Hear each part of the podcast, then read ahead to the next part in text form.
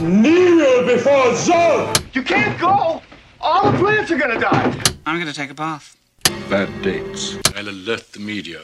Boys, keep off the moors. It's evil! Don't touch it! The name's Pliskin. No wire hanger!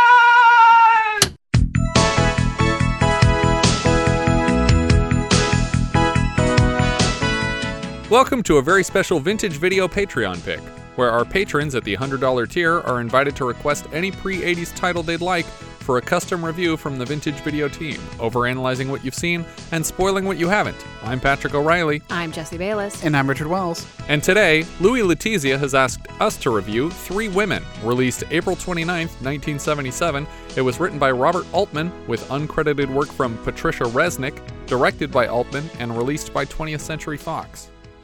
In July of 1976, Robert Altman was producing a film directed by his protege Alan Rudolph entitled Welcome to LA, starring a young Sissy Spacek.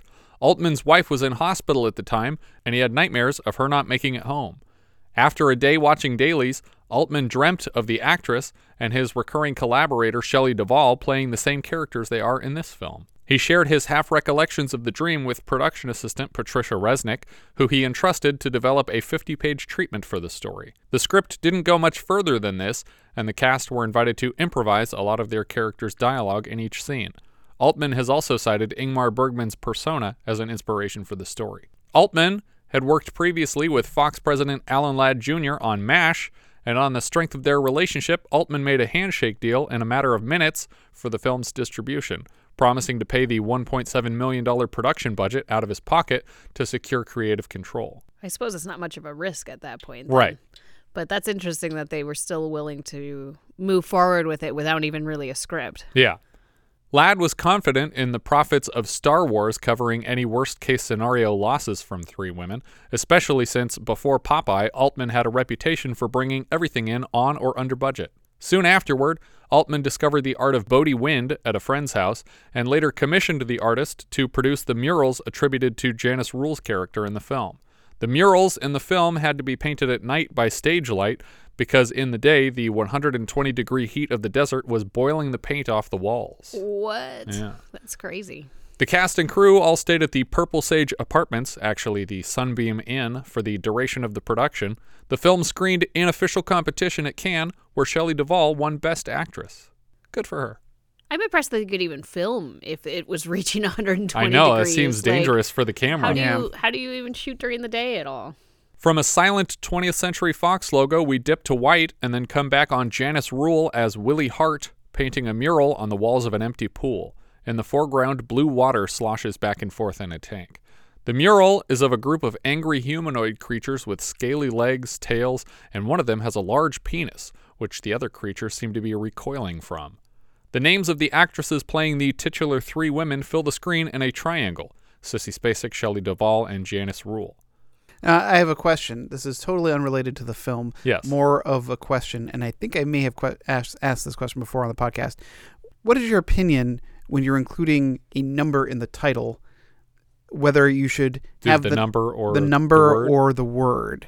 Like I, I feel like traditionally, if it's bet- if it's one to ten, it's written out. And so I always, cause I always, I have an extensive video library. Yeah. And I always get like, I always get this battle of it's like, well, it's got the I number. do feel like Three Amigos is not the number, but Three Women is the number. Yeah, It's and like, so- why? Yeah. and so, Seven Samurai is definitely the word. It's like, Exactly. why?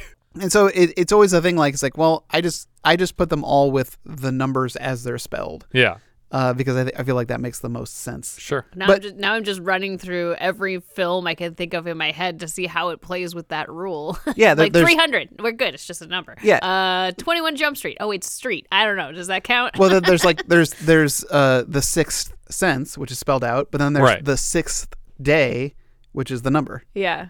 Hmm. But but when you talk about your senses, you you say sixth as in always written out. Mm-hmm. So they're just keeping in line with what people normally do. There's also the movie Nine, which is a word, and the movie Nine. and Yeah. the movie 999. And eight and a half, which is the number. Right. Eight mile is the number. But uh cop and a half.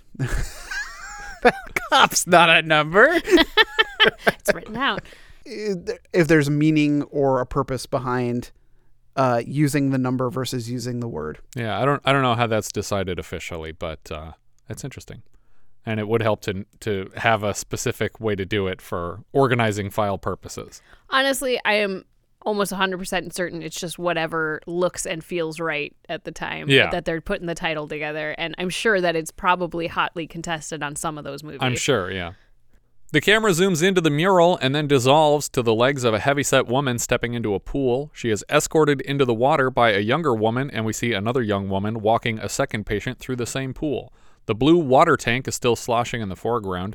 None of the characters are shown above the waistline yet. We're just seeing legs in water until after Altman's credit in the opening titles. And then we cut to a wider shot of the pool, and we see Shelley Duvall as Millie Lammoreaux walking a woman through the pool. We also see a sign indicating that at its deepest, this pool is three and a half feet deep. The score here is a lot of deep, ominous strings and a lone, haunting flute, and it will stay that way for the whole film, and I actually really like the score. The camera spins around the room to reveal Sissy Spacek as Pinky Rose looking through a window into the pool room. In her POV, we see that she's watching Millie specifically. A doctor walking through the adjoining room inaudibly hails a nurse to help Pinky get started with her new job here. Left in the pool with Millie, we see her talk to an older man sitting in the pool and informing him that there's a fly on his nose before gently swatting his face to scare it away. Pinky is given a tour of the facility by Mrs. Bunweill, starting with the indoor therapy pool, which we've been watching. She recruits Millie to handle the rest of Pinky's orientation. They decide to meet in the locker room after lunch to get started. Later, Millie makes small talk by describing a microwave she's saving up for so she can burn hot dogs. Unclear who she's talking to, though, because no one is standing especially close to her or even listening. I like mine burnt crisp, and you can set it to burn food just like you like it. In the cafeteria, Pinky smiles at another of her new coworkers and then blows bubbles in her Coke to accentuate her childishness. Next, we see Pinky spinning herself around in a wheelchair she found, and then she follows what looks like the same girl into the locker room and watches her silently from afar. Hi, I'm Pinky. Remember me? At lunch? That wasn't me. We will confirm later that there are a pair of identical twins who work here together. Altman found these girls working in a restaurant, and this is their only credit. Millie enters the locker room while explaining to a group of girls the rules of Scrabble, but again, nobody's listening. Two of them, Doris and Alcira, speak exclusively to each other as they ignore Millie. She tells the friendlier twin that her roommate's boyfriend is real smart and knows all kinds of words she's never heard before. But the most unusual one was zebus. You know what zebus are? No. The humps on a camel's back. Oh. In actuality, a zebu is a species of cattle with humps, and they are of no relation to camels beyond belonging to the class of mammals. At first, I thought the joke was that he just wanted to use the Z and made up a word. Right. Millie finally starts Pinky's tour. Pinky says it's her first job in California. Millie decides to try a role playing exercise where Pinky will play one of the old folk patients and Millie will show her the proper procedure, but Pinky is slow on the uptake. Okay, now, what's wrong with you? Nothing? Well, there's got to be something wrong with you. My bathing suit's too big? No. I mean, why else would you be here if it weren't something like your legs or your arms or. There's got to be something wrong with you. Oh, my back. Oh, my back. And my leg. My leg. My leg hurts. Okay, your back and your legs. She helps Pinky into the pool with a walker. Millie tells her to get low in the water, and as a joke, Pinky totally submerges herself, but Millie's not amused. Millie puppets Pinky's legs around to exercise them, and we see the twins whispering about it in the background. Later, Millie walks Pinky through the tub room, but assures her that she won't be dealing with this room anytime soon because an unattended patient has a risk of death in these tubs. A passing doctor mentions that Pinky and Millie both came from Texas and then leaves, and Pinky hugs her new friend. Pinky stares at the twins more, watching them clock out and then following them down the sidewalk on their way out of the facility in the afternoon. We get another shot of Millie following coworkers out and basically talking to herself. She's trying to give her friends tips on where they can take hula lessons, and Pinky just watches Millie's bizarre behavior with a relaxed curiosity. Even after they split up and start walking different directions, Millie continues to talk long after her friends have left earshot. Friends in quotes. Yeah, I'll say friends in quotes. You can take hula dancing lessons now down at Macy's Salon of Dance. I might do it. I like it. It's only $12. I think it's sexy. Before she pulls away, we see Millie close her car door on her dress, which happened by chance the first time, but Altman liked the lack of self awareness it implied and instructed her to continue doing that for all future driving scenes. Well, at first I thought it was an accident, and then I see that in every Keeps shot, and I'm like, happening, oh, yeah. they definitely did that on purpose. Because I, I, I agreed that the first time I saw it, I'm like, oh, that's so Perfect. perfect Yeah. for her personality. That she she just is so unaware of everything around her that she constantly closes the door on herself. I kind of wish we had seen the the flip of that and seen Pinky do that later in the movie. Oh, sure, yeah. We see Pinky arrive home to an apartment. The next day, Pinky is clocking out for her break and notices Millie's card is still clocked in, but she doesn't see her around. Pinky asks Alcira what she thinks of Millie, and despite working here for a while, the lady doesn't even recognize her name. Millie? You know Millie Lamro? Alcira says Doris is her best friend, and they don't like the twins, who seem to be within earshot of this comment. Back in her apartment that night, Pinky does a bit of sewing on the floor. She looks tired at work the next day. Millie walks a man to the tubs and then excuses herself to, quote, use the restroom, but instead lights up a cigarette. Pinky and Millie make plans to have lunch together. When they first walked in, Millie was complaining to the man that her mom sent tomatoes and she hates them. She won't even use them for spaghetti, she just butters and salts the noodles. Mrs. Bunweill storms into the room, and Pinky gets in trouble for having left someone unattended earlier. Around lunchtime, someone tells Pinky that Millie typically eats her lunch at the hospital across the street, even though it's twice as expensive as the cafeteria here. We cut to the hospital kitchen, and Millie is sitting in the middle of a triangle of doctors who are just as disinterested in her words as everyone else is. Pinky sits at another table and just watches her new friend amused. On her way out of the cafeteria, Millie pins a roommate wanted notice to a bulletin board. The rate is $55, which is only $265 in 2023 bucks. We see Millie and Pinky driving together to a Wild West styled bar called Dodge City. There's even an attached miniature golf course that looks more like a cemetery, but Millie says is not operational anymore. They push through the saloon style doors into the empty bar, and Millie predicts correctly that everyone must be riding dirt bikes out back. They watch through the back window. Beside the dirt bikers, they knock on the window to get the attention of Willie, as played by Janice Rule, the third and last of the titular women. She is painting these strangely demonic lizard people on all surfaces of the empty pool. When Willie moves inside, we can see she's pregnant. Millie steps away to pick a song on the jukebox and points Pinky to an ugly doll's face mounted on the bar. You hadn't seen Dirty Gertie yet. Pull her bow and she'll say hello. I'm gonna go put on some music. She spit on me. The laugh that Dirty Gertie does here reminded me a lot of the movie The Fun House, and I'm pretty sure it's the same sound that we hear from one of the animatronics in that film. Mm. Might be. Evidently, Willie and her husband Edgar live out back behind the bar and she doesn't talk much. Millie orders a couple of beers from her. Millie also mentions that Edgar is more sociable and even knows actor Hugh O'Brian from their appearances together on the Life and Legend of Wyatt Earp series. Pinky compliments Willie's art and gets no response and then chugs her pint of beer in one pull. In the first take, she threw up as soon as she finished it, but was game to try again and kept it down the second time. Oh. Was it the salt? I don't know what it was that made her throw it up. Okay. Salt makes everything better, so Yeah, but That doesn't make yeah, sense. but if you put too much salt, No, too much salt makes everything better.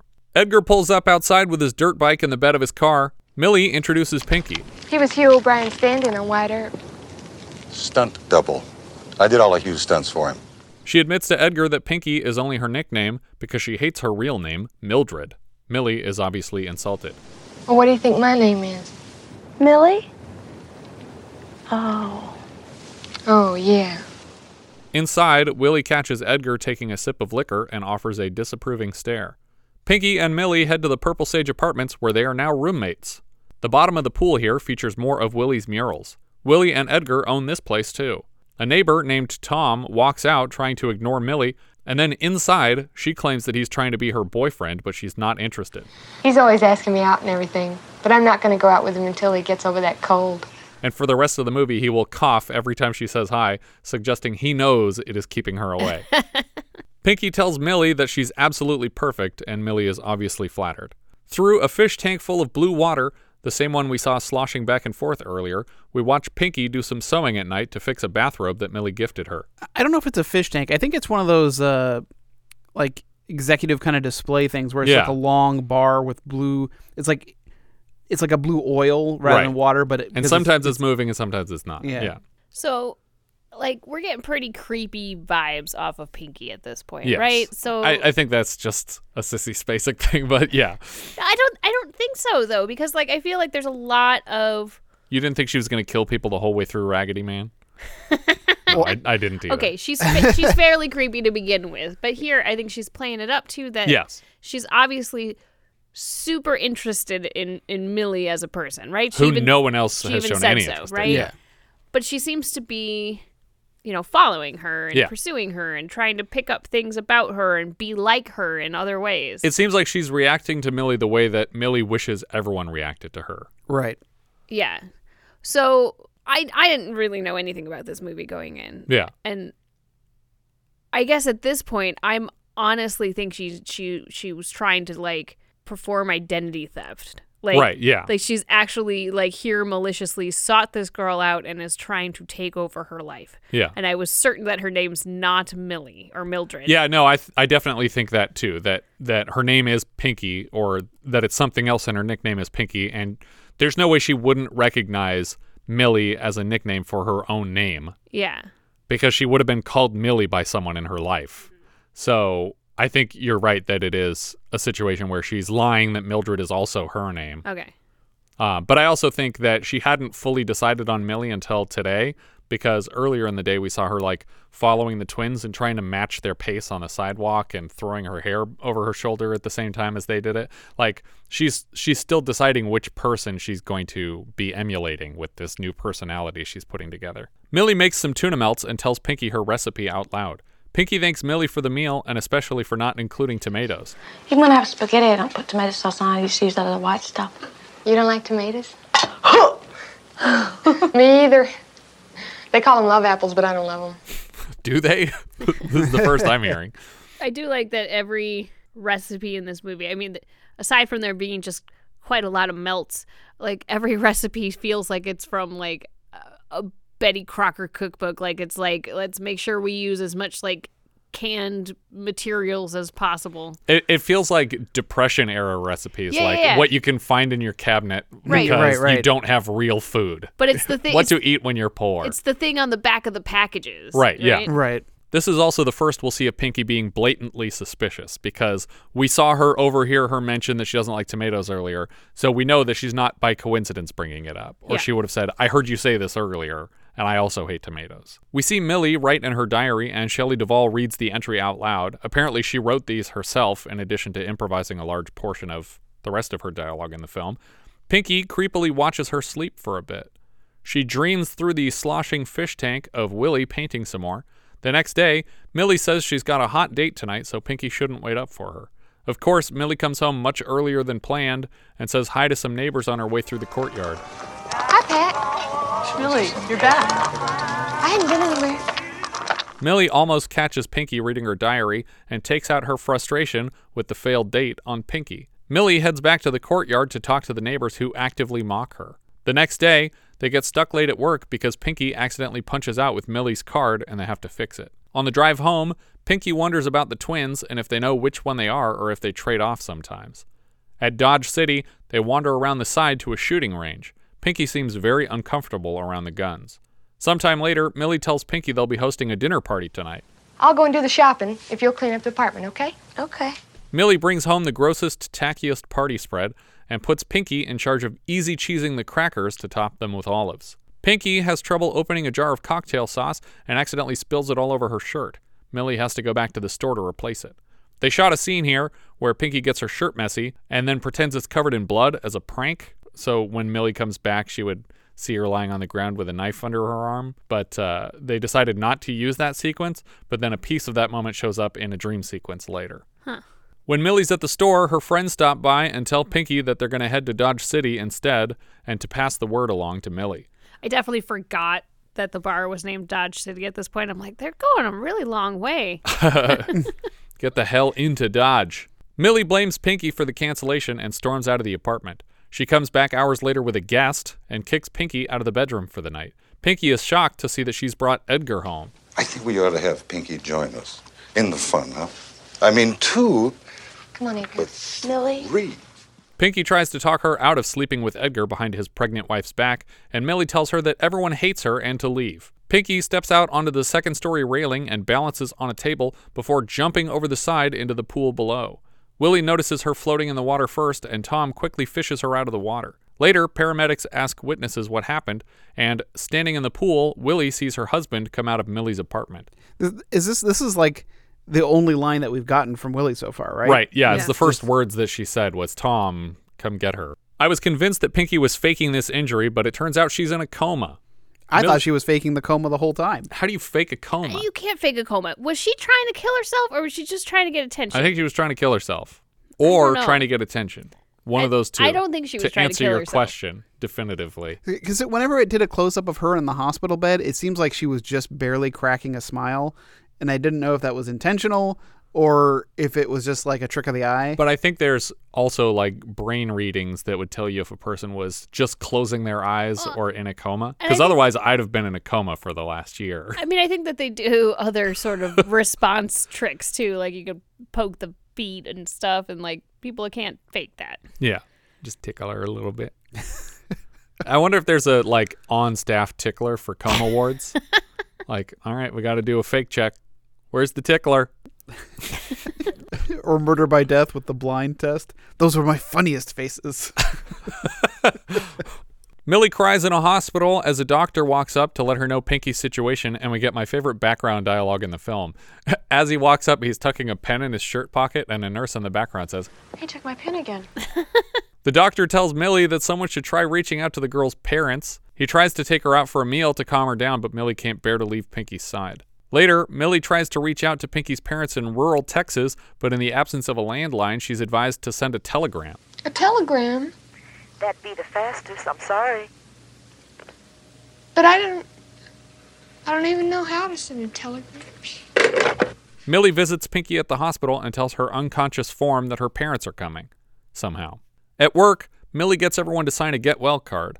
When Pinky's parents call the facility, Millie gets in trouble for giving them this number. When they see her in the hospital bed, Pinky's parents recognize her, but neither of them seems to completely understand what's happening here. And, and when I was watching this, I was like, man, how come James Cromwell looks so old in this? I couldn't believe how old James Cromwell looks. I was like, looking through the cast, that's not James Cromwell. No, not at all. That's why. But it's a, but he is the spitting image. I didn't his I didn't son. even realize that he looked something like James Cromwell. I didn't. I didn't either. It, it's his father. Yeah. it's James Cromwell's father. And I looked Oh. at a oh. young picture of John Cromwell, like like like from like the 40s. It's like, holy crap, he looks exactly like his son. Oh, that's so funny. I didn't even notice. Do you know what a Gromwell is? a Cromwell? No.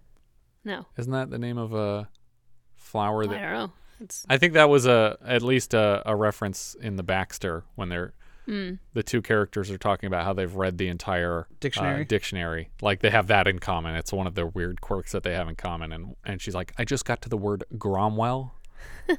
You know, I particularly liked the word Gromwell. A type of plant bearing yellowish flowers and white, stony nutlets. nutlets. I love that word. I think Here, these look, look- Look, look at this. You're telling me that's not James Cromwell? Mm, That's not James Cromwell. That's John Cromwell. Look at that. I, I, No? I guess I wouldn't have made the connection. That'll do, JPEG. Um, Get it? I get it. they do look like uh, you know these characters could be out of like American Gothic. You know? Yeah, They're- totally. They're they're definitely farm people. Yeah, but I, I like that uh, Altman wants us to not know if they're her parents, so he makes them very weird, and so that we're just like, are they crazy that they Are think they- that that's are- their daughter? Are they weird? Right. Are they? She's weird. Are they all weird as a Yeah. family, or are are they just misunderstood in terms of like just thinking that this is their daughter? But the mom right away was like, "Oh yeah, that's our Pinky. Like I recognize her. That's our Pinky." But she also at the same time like doesn't really understand that her daughter's in a coma, and then her husband is like has no idea why they're even there. Like they got on a plane or a train to come here, and they don't even know why they're here Yeah. because he's just like, "Why is she in the bed? What's going on?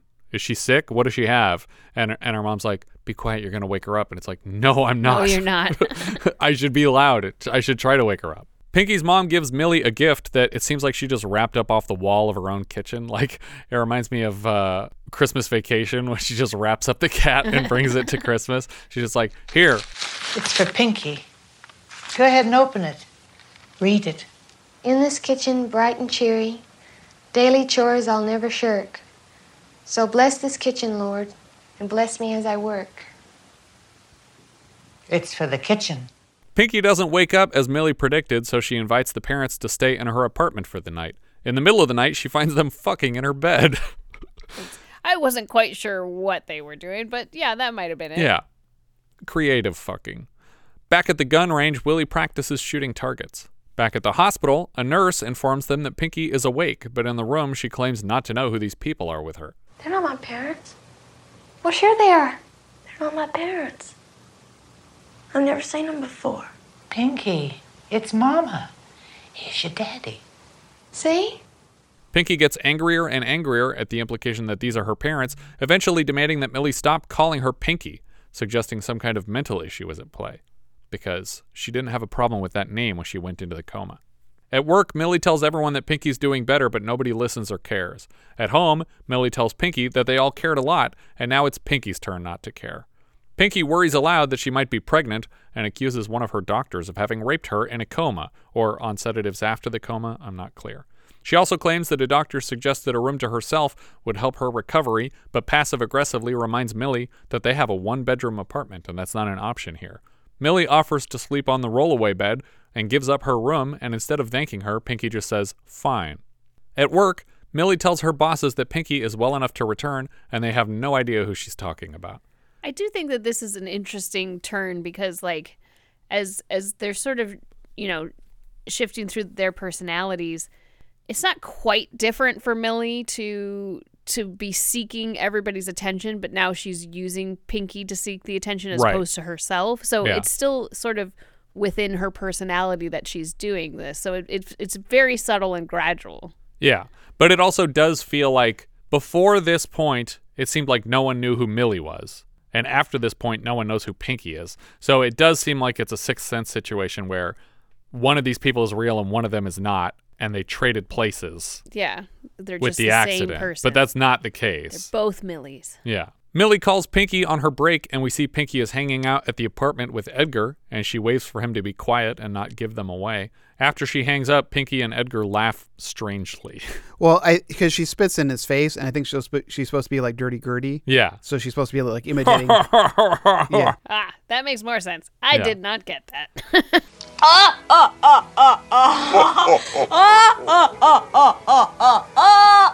But but that's a memory from before The accident, y- y- yeah. The accident. So it's just like, how much is she remembering? or the on purpose, we'll call it.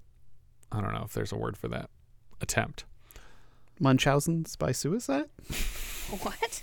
Millie gets called into her boss's office at work to explain a problem with Pinky's paperwork from when she was first hired. Apparently, she copied Millie's social security number. Millie stands up for her friend and insists it was an honest mistake.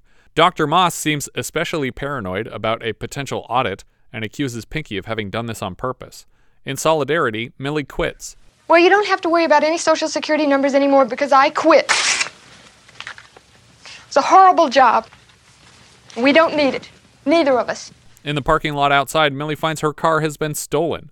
The cops who show up happen to be Deidre's friends who canceled on her the other day. They drive to Dodge City to find the car in the parking lot.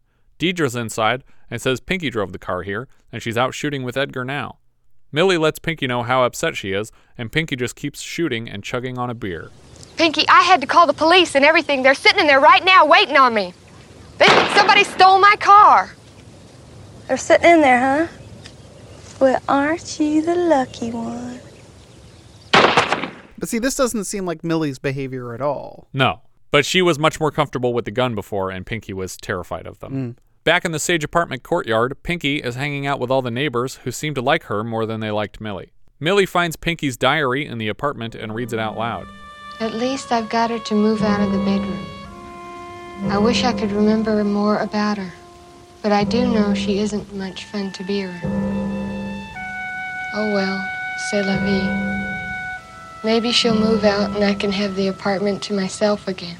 So this is Pinky writing as Millie in Millie's diary? She's writing in her own diary. Her own diary, yeah. Oh. Yeah. Because I thought the diary from earlier was Millie's diary. Correct. Oh, okay. But this so is she's got her Pinky's own diary, now. and she because Millie has a diary, she decided she was going to start keeping one. Oh, okay, And- that but- makes more sense because I was I this was the thing that stuck struck me as like crazy identity theft body snatchers type of situation where she's like literally writing as if she were Millie at this point. Well, she kind of is because she says, I, I want to have the apartment to myself again, which implies that she was the Millie before who had the apartment that Pinky moved into. right, but she's not she's not writing that in Millie's diary. right. She's writing it in her own diary as though she's been Millie the whole time. Yeah, but this seemed like a much bigger jump in that Yes. character switch. Later, Millie confronts Pinky about some of her lies, and when she finally loses her temper, Pinky demands to be addressed as Mildred. Left alone, Millie reads more of Pinky's diary, and Pinky catches her doing it out loud again. Like she just left the room, and then you started reading her diary out loud. Of course, she's going to come in here and see what you're doing. That night, in a dream sequence, we see Pinky sleeping in bed, and the blue water sloshes in front of her. We see Millie shaking with bloody arms, the two twins staring across a pool. We hear Millie's echoing hospital sobs. We see inserts of Willie's pool mural, and we hear that creepy spitting face laughing again. We see Willie and Edgar dancing at the bar, Pinky bloody on the floor of the apartment with a knife in her chest, and one at a time we see Millie and then Pinky firing a gun at the shooting range. Back in the waking life, Millie wakes up in the middle of the night to find Pinky standing over her in tears. What's the matter? I'm scared. What of? I had a bad dream. Dreams can't hurt you. Can I sleep with you? Hours later, Edgar uses his own set of keys to enter their apartment drunk and finds them sleeping together. What are you two doing in bed together? You learning some new tricks, my little pinky pinky? Leave her alone. Millie threatens to call the police on Edgar if he doesn't leave, and his drunken response sounds very Hunter S. Thompson-y. The police? I mean it. The police? That's funny. Those are all my pals. I mean, if they knew what was happening, they'd be right here with me celebrating because of this moment. Right now, I'm becoming a father. Millie asks where Willie is, and he admits he left her at home. She and Pinky head right over. She finds Willie in the midst of labor pains and sends Pinky to get a doctor from the hospital. Instead, Pinky just meanders outside and watches the birth go poorly for hours from behind the same sloshing tank. Millie finally gets the baby out, but it's not breathing. It never breathes. She places the baby on its mother and wanders shocked out to Pinky, realizing as she gets closer that not only has the baby died, but Pinky never even tried to fetch a doctor. She slaps blood from the stillbirth across Pinky's face as punishment. You never went.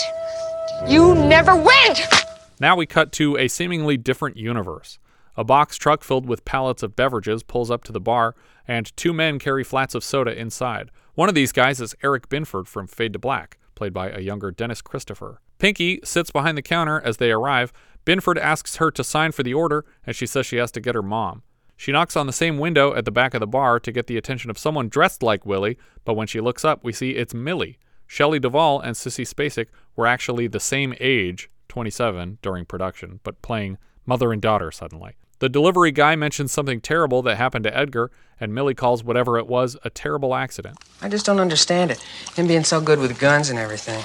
which is probably a hint that Edgar was killed by one of the three titular women. Willie deserves it the most. Yeah, I mean it's kind of a reference to earlier in the film when he's Yeah. like, you know, nothing's worse than a like a woman that knows how to shoot or something Yeah. like that. And we see Willie practicing and shooting successfully at a target. Millie and Pinky walk to the back of the house to start preparing dinner with the now grandmotherly Willie. Just had the most wonderful dream. I was trying to remember it, but I couldn't. The camera backs away from the house and settles on a nearby pile of tires in the dirt. Obviously, Altman invites all interpretations of the film, but has admitted that he believes Edgar is buried here under these tires. But if he's buried under the tires, then people wouldn't know what happened to him and they wouldn't know that it involved a gun. Right. You would fake it like he left town because you wouldn't Yeah. be like, oh, he died of gunshots and we buried him under those tires. Right. But yeah, that's the end of the film. Credits roll there. That's three women, guys. What did you think?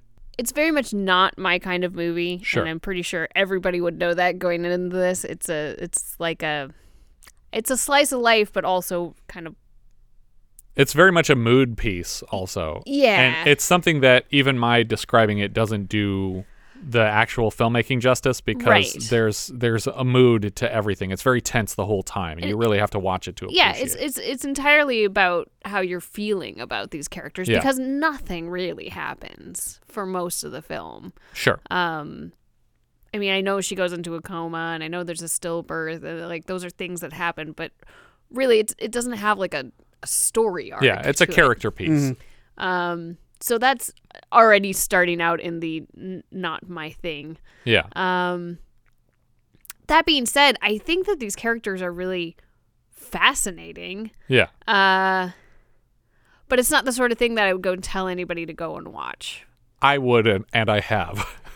I have made people watch this. Like, t- uh, Well, you- th- you two made of us least two. right now. yeah, I made two more people watch it earlier because uh, this podcast was requested after I showed up on the Random Acts of Cinema podcast, and neither of those hosts had seen it either after I suggested it. So, um, yeah, so uh, I've now made at least four people watch this. Yeah. I mean, I still I still think I would probably give it a thumbs up, you know, even even though it's a reluctant thumbs up because it's it's interesting. Um these characters are interesting. It's well made in, you know, as a piece of cinema. It's Yeah. fine. Um it's just not really my thing. And it doesn't have the Altman crosstalk stuff that bothers you. Yeah, I was waiting for that and it didn't happen, which Yeah. was great. Yeah. So checkbox in the good category. Yeah. I, I feel like I like every other Robert Altman movie. How many have you seen then? Yeah, Because exactly. if this is too slow for you, then I guess I'd guess that there's probably at least eighty percent that you haven't seen. yeah. Um, I- I feel like he he does like a movie he- he- that has a lot of nonsense. Yeah. And like this movie to me was about a lot of nonsense. Uh, I didn't like any of the characters at all. Like I think I thought that I agree that they are fascinating and interesting kind of character personas, but I don't like them. I don't like them as people. I like Shelley Duvall. I like Millie the whole time. Ugh, nah. I agree. I agree with Richard on this one. I don't. I don't like the characters, but they are fascinating. yeah. No, I I love Millie, but Millie feels like quintessential Shelley Duvall to me, where it's just Mm. like, you know, endlessly empathetic, and you just Yeah. want to like run in and hug her after every scene. You're like, I'm so sorry you went through that just now. Well, there's almost no difference between this character and Olive Oyl. Well, Olive Oyl is is abrasive and and shouts at everybody all the time, and she's bossy and she's in Yeah. charge of stuff. But that's how I that's how I felt about Millie the whole time, especially when they're in their apartment together no, Millie's alone. sweet. She's just trying to make friends.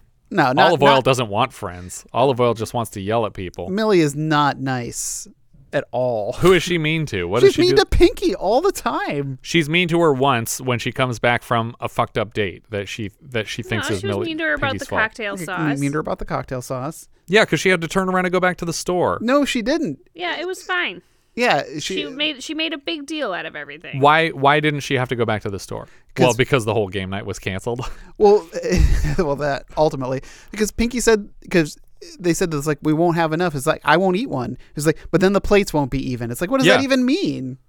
Oh, apparently you're you're a terrible party host because you need to have a cocktail sauce per for per guest. That's just a standard understanding. Uh, yeah. So I, I Also, why only buy exactly as many as you need? Yeah. It's just like you drop one olive and you're like, fuck, I have to go back to the Yeah. store. I only bought exactly six olives. but we have one cracker per person. They were so mad at me that I took the olives out of the jar.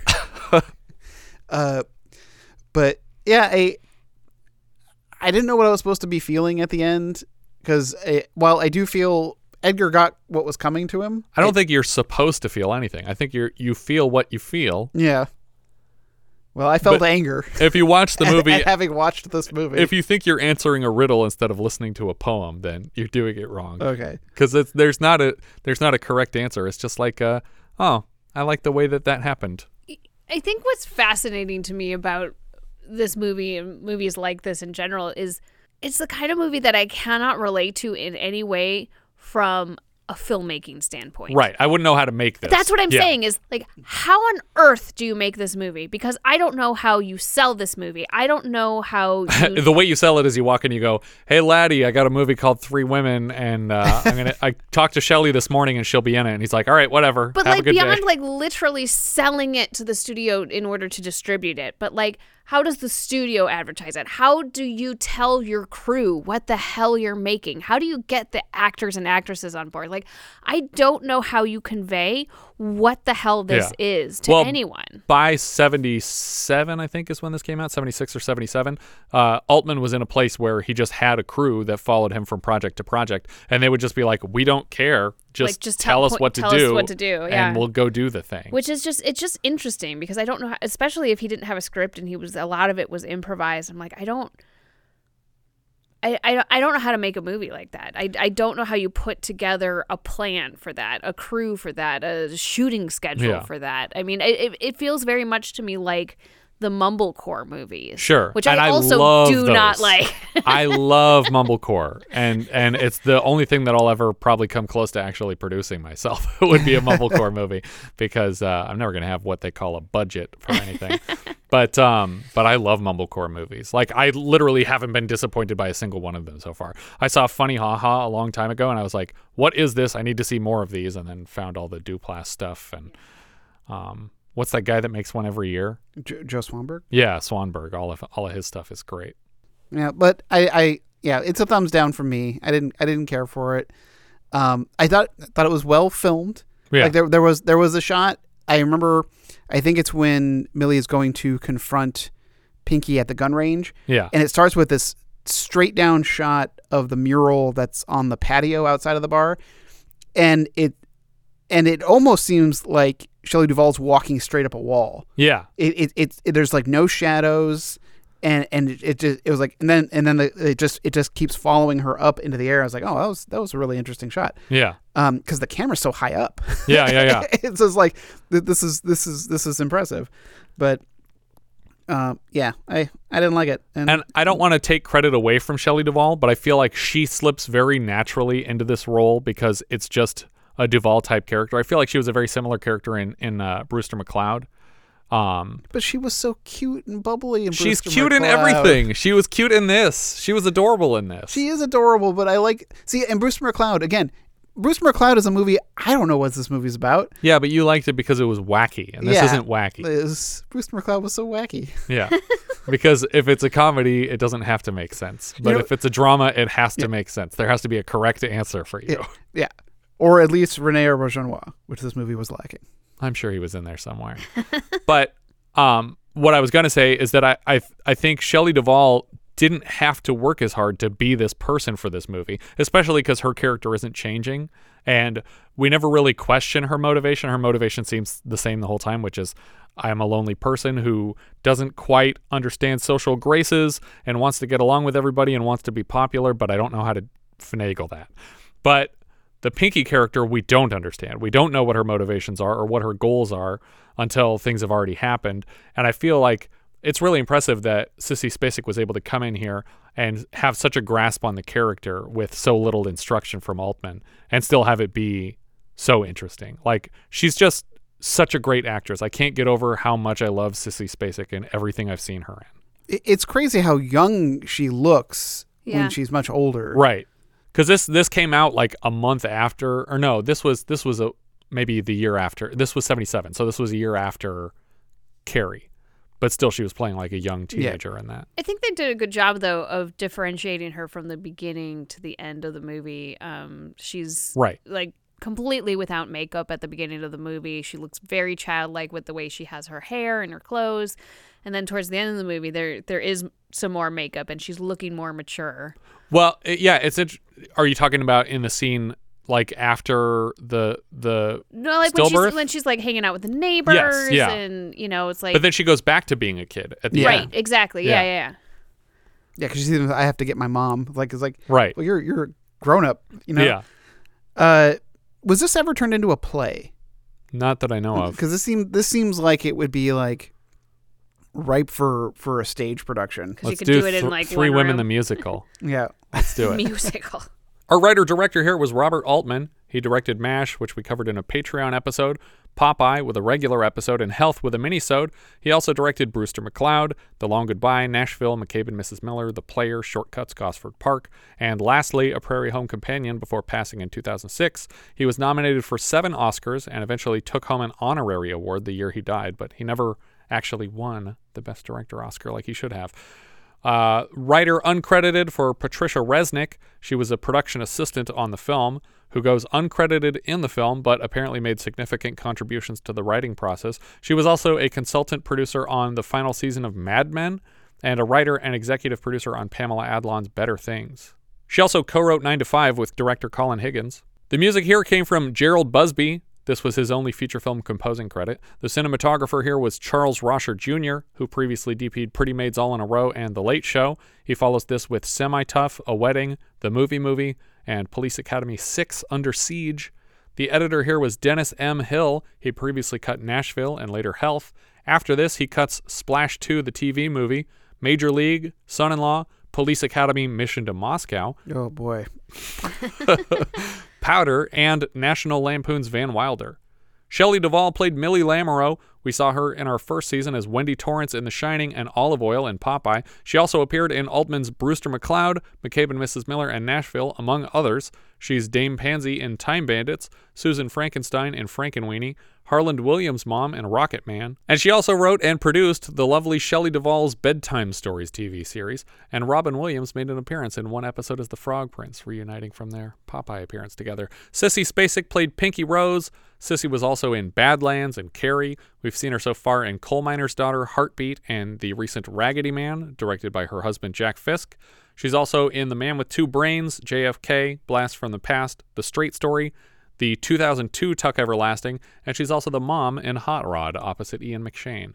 Janice Rule played Willie Hart, didn't recognize many of her other credits. She did have a role on the first season of The Twilight Zone. She was also married at the time to actor Ben Gazzara, who I love. Robert Fortier, or Fortier, played Edgar Hart. He was the town drunk in McCabe and Mrs. Miller, Popeye, and O.C. and Stiggs, all three for Altman. He has the same credit in all three, the town drunk. We've also seen him in our minisode review of Health. I couldn't find any evidence that he was actually Hugh O'Brian's stunt double on Wyatt Earp, but he did appear in at least one episode of the show. Ruth Nelson played Mrs. Rose, Pinky's mom, uncredited as an unknown character in Anna and the King of Siam, and she's Mrs. Schmift in The Late Show. She comes back as Aunt Beatrice Sloane Corey in A Wedding, and later she's Mrs. Lowe in Awakenings. John Cromwell played Mr. Rose. He comes back after this to play Bishop Martin in A Wedding for Altman. He also has directing credits dating back to the 20s. Most famously, he directed the 1930 Tom Sawyer, the 1936 Little Lord Fauntleroy, 1937's The Prisoner of Zenda, which gets a shout out in MacGyver episode 3 for the Road, and he also directed Anna and the King of Siam in 46 and Caged in 1950 and uh, I guess he's the father of uh, James Cromwell, which makes James Cromwell a Nepo baby. Take that, 150 year old James Cromwell. Sierra Pecheur played Mrs. Bunweill. We've seen her so far as Lorraine Runningwater in Bronco Billy and Mama in Hard Country. She also appears in an upcoming minisode review of Below the Belt. Craig Richard Nelson played Dr. Moss. He's the director on Quantum Leap. He's Professor Fredrickson in Honey, I Shrunk the Kids, psychic bookstore owner in Small Circle of Friends, and Griffith in My Bodyguard. Uh, I wanted to mention because I, I I recognize him purely by his voice. Yeah. Uh, and and it took me forever to, to block it down when I was looking through his cast. I was like, oh, he was in an episode of TNG where he. Uh, but I like that his his name is Inspector Krag, which is really close to Craig. Yeah. um. Uh. But it's a really good episode. Um. Because we were just talking about. Uh. Crap. I'm gonna say Mark Margolis. Yes. On Better Call Saul. Mark Margolis, I Mar- think. Mark Margolis on Better Call Saul. Uh because he plays uh, the a character who's murdered and Riker's blamed in the same episode. Yeah, and uh, Inspector Krag is the prosecuting attorney. Oh, okay, interesting. Can you defeat the Inspector Krag? It's like the aggro Crag, but brainy instead of physical. Maisie Hoy played Doris. She also shows up in McCabe and Mrs. Miller, Nashville, and A Wedding for Altman, but she mostly has editor credits, including for Altman's The Player and The Joy Luck Club, Freeway, What Dreams May Come, and more recently a string of Tyler Perry productions, and then a bunch of Dolly Parton collaborations. She was also an assistant editor on this film. Belita Moreno played Alcira. We saw her most recently as Belinda Rosenberg in Mommy Dearest. Later, she is Mrs. Vega in Oh God, You Devil, Mrs. Canetta in Grosse Pointe Blank, and as we mentioned in our Mommy Dearest review, Belita Moreno is not related to Rita Moreno, except on sitcom George Lopez, where the same named actress plays her mother.